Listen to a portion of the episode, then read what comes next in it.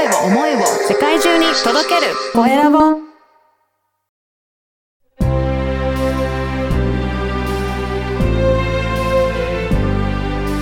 経営者の志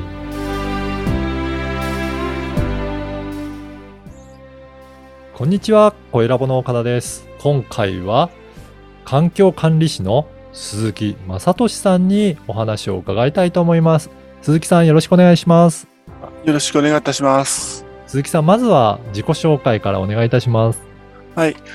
えっ、と、環境管理士の鈴木正俊と申します。えっ、と、私は、えー茨城県の方で、えー環境に関する問題を解決するための、えー活動を行っております。えー基本的には、えー工場とか、うんえー民間施設とかで発生するいろいろな、えー問題を解決するために、えーまあ、コンサルティング業務のようなことを、うんえーとフリーランスで行っていまして、はい。まあ、そのために工場や、え民間施設の方で行っている様々な環境問題を解決するための、え業務を行っております。はいそうなんですね。じゃあ、あのーいろんな企業さんのところに行って、いろいろ検査とかするようなこともやられてたりするんでしょうかね。そうですね。はい。検査の方を行ったりとか、それの、えー法的な適合性をうん確認するとか、また問題があるときは、うんそれの改善点をあのお願いするような、えーそういうことも行っておりますね。だとすると、いろんな工場とか、そういった施設をを担当される、えーサポートされることが多かったりするんでしょうかね。はい。そうですね。私の場合は基本的には、えー民間企業さんの方で、うん。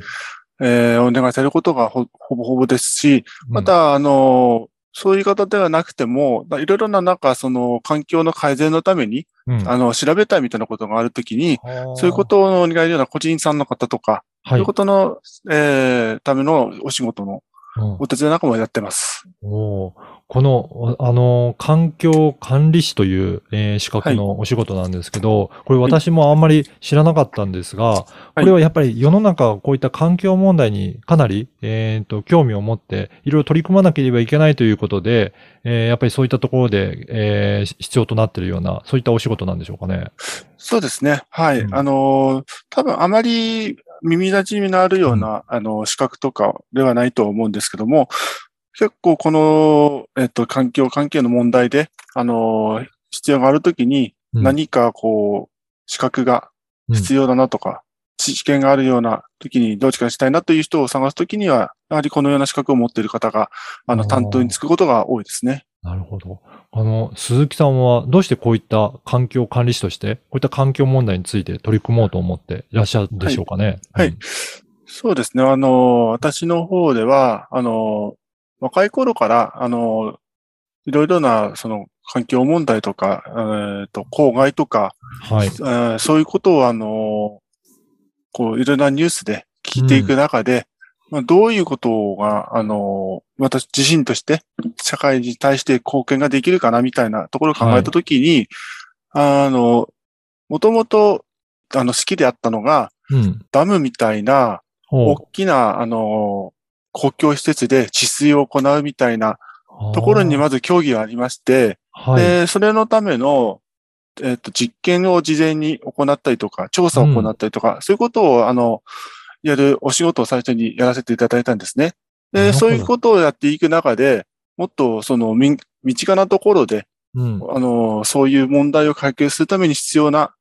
ことが何かできないかなっていうお仕事うんを、あの、会社の方で、え、あの、仕事として受けまとわせてもらいまして、うん。その流れでいろいろな、えー経験をしていく中で、もっと会社じゃなくて個人レベルで自由に、うん、動けることができたらいいなと思いまして、仕事を、あの、フリーランスで行うことを決めました。なるほど。あのーまあ、最近本当環境問題いろいろありますけど、あの、言葉としては私も SDGs とかっていう言葉も聞いたことはあるんですけど、こういったところもやっぱり関係していらっしゃるんでしょうかね？そうですね。はい。ええまず、SDGs と言いますと、はい。まあ、まず、その雇用問題とか、ジェンダー問題とか、はい。なんかそういう話であったりとか、あとうん。海外の衛生環境の問題とか、あーなんかそういうところの方がニュースになりやすいと思うんですけども、はい。よく17の、えーと目標とか見ていきますと、うん。例えば海の、あの、環境を守るとか、森を環境を守るとか、はい。あと工場の、そういう、その、作る製品の、まあ、その環境負荷を抑えましょうとか、まあそういう細かいところの問題解決もみんなでやりましょうみたいなところがありますので、うん。まあそういうところを、やっぱり考え方としては、えーっと、これからのトレンドになるかなと思ってますので、うん。うん。はい。そういうところが私としてはできるといいなとは思ってますね。やっぱり企業さんも、こういう例からはこういった環境問題とか取り、あの、扱っていただいて、自分の会社でもやっぱり考えていかなきゃいけないなと思っているところは多いかなと思うんですが、なかなかどこから手をつけていいのかっていうのは難しいのかなと思うんですが、そういったところは、例えば鈴木さんはどういうふうに対応されていらっしゃるんでしょうかね？はい、そうですね。まず、まあうん SDGs の17の目標があるんですけども、まあその中で、例えば企業さんでしたらば、その企業さんが持っています、うんその、まあメリットとか、提供できる、えっとツールとか、そういうものがどのジャンルに該当するのかをまず選びまして、はい。はい。それが、例えば、社会貢献に対してどういうことが付加価値が与えられるかとか、環境負荷を下げるためにはどういう、あの、アイデアがあるかとか、だからそういうところをはい皆さんと一緒に考えながら、うんまあ、アドバイスしたりとか、いろいろできることを、うん。えーっと、こう、いろんなコミュニティ同士でくっつけるとか、なんかそういうことが私としてはできるといいなと思っていますね。いや、確かにそうですね。あの、一社のその社内だけで考えても、うんなかなかアイディア出はいてこないようなことを、そういった専門家のアドバイスをいただくことによって、取り組みの具体的な方法もはい見えてきたりとかするということですかね。そうですね。うん例えば、あの、ESG 思考みたいな環境とか社会とかを考えながら、えーっと、企業統治をやっていくみたいな考え方もありますので、うんまあそういうところで見えない付加価値なんかを高めていくと、やはり社会的な信頼性なんかも上げていくこともできるとは思いますので、はい。ですし、あと、そういうことをやっていくことで、例えば、その社内環境も良くしていくみたいなうんことも同じような考え方でできると思うんですよね。うんうんはい。確かに、そういった意味でも、いろいろなところに、えー企業の活動について、すごく必要な情報を提供されてるんだなというふうに思いました。はい。はい。えーこの番組は経営者の志という番組ですので、ぜひ鈴木さんの志についても教えていただけるでしょうか？はい。えーっと、私は、えーっと、長年環境問題を解決するために、いろいろなお仕事をやらせていただきました。その中で、あの、やっぱり見える問題の解決っていうのは、割と解決しやすいんですけども、うん見えないところの解決っていうのは、やはり根が深かったり、いろいろなところで、あの、複雑に絡まったりするので、なかなか解決するって難しいと思うんですよね。で、そういう中で、例えば SDGs とか ESG 思考とか、そういう新しい考え方を、やはりあの取り入れることによって、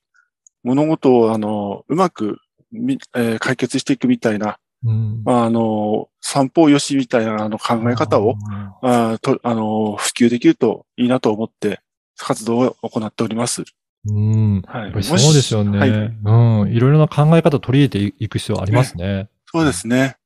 うん。はい。あの、ぜひ、今日のお話を聞いて、まあ、鈴木さんのお話もっと聞いてみたいなとか、そういった方もいらっしゃると思うんですが、何か鈴木さん今、活動とかっていうと、どういったことをやってるのか、あ教えていただけるでしょうか？あはい。えっ、と、私は、えっと、基本的には、まず企業さんの方での、えー公害防止に関する、はいえー検査業務と、まあ、調査業務をまずメインでやっております。はいま。たそれに合わせまして、えっと、その問題に解決するアイデアを出したりとか、うんうんまあ、そういうことに対してのいろいろな実験なんかを含めた、まあ、コンサルティング業務を、はい。えっ、と、中心に行っていますので、まんまずそういうところとか、またあとは、えー知識の関してのその普及活動や、えー啓蒙活動とかに対して興味があるんでしたらばご相談いただければ、えー答えすることができると思います。あわかりました。セミナーとかも開催されてるっていうことなんでしょうかね。そうですね。はい。あご依頼があれば、あの、え、えー行うことができます。わかりました。ぜひそういったちょっと環境に対して、えー、そう、相談したいなという方いらっしゃいましたら、ぜひ鈴木さんのところ、えー、問い合わせいただければと思います。このポッドキャストの説明欄に、ホームページの URL、あと、Twitter や Facebook の URL も記載させていただきますので、ぜひそこからチェックいただければなと思います。本日は、環境管理士の鈴木正俊さんにお話を伺いました。鈴木さん、どうもありがとうございました。どうもありがとうございました。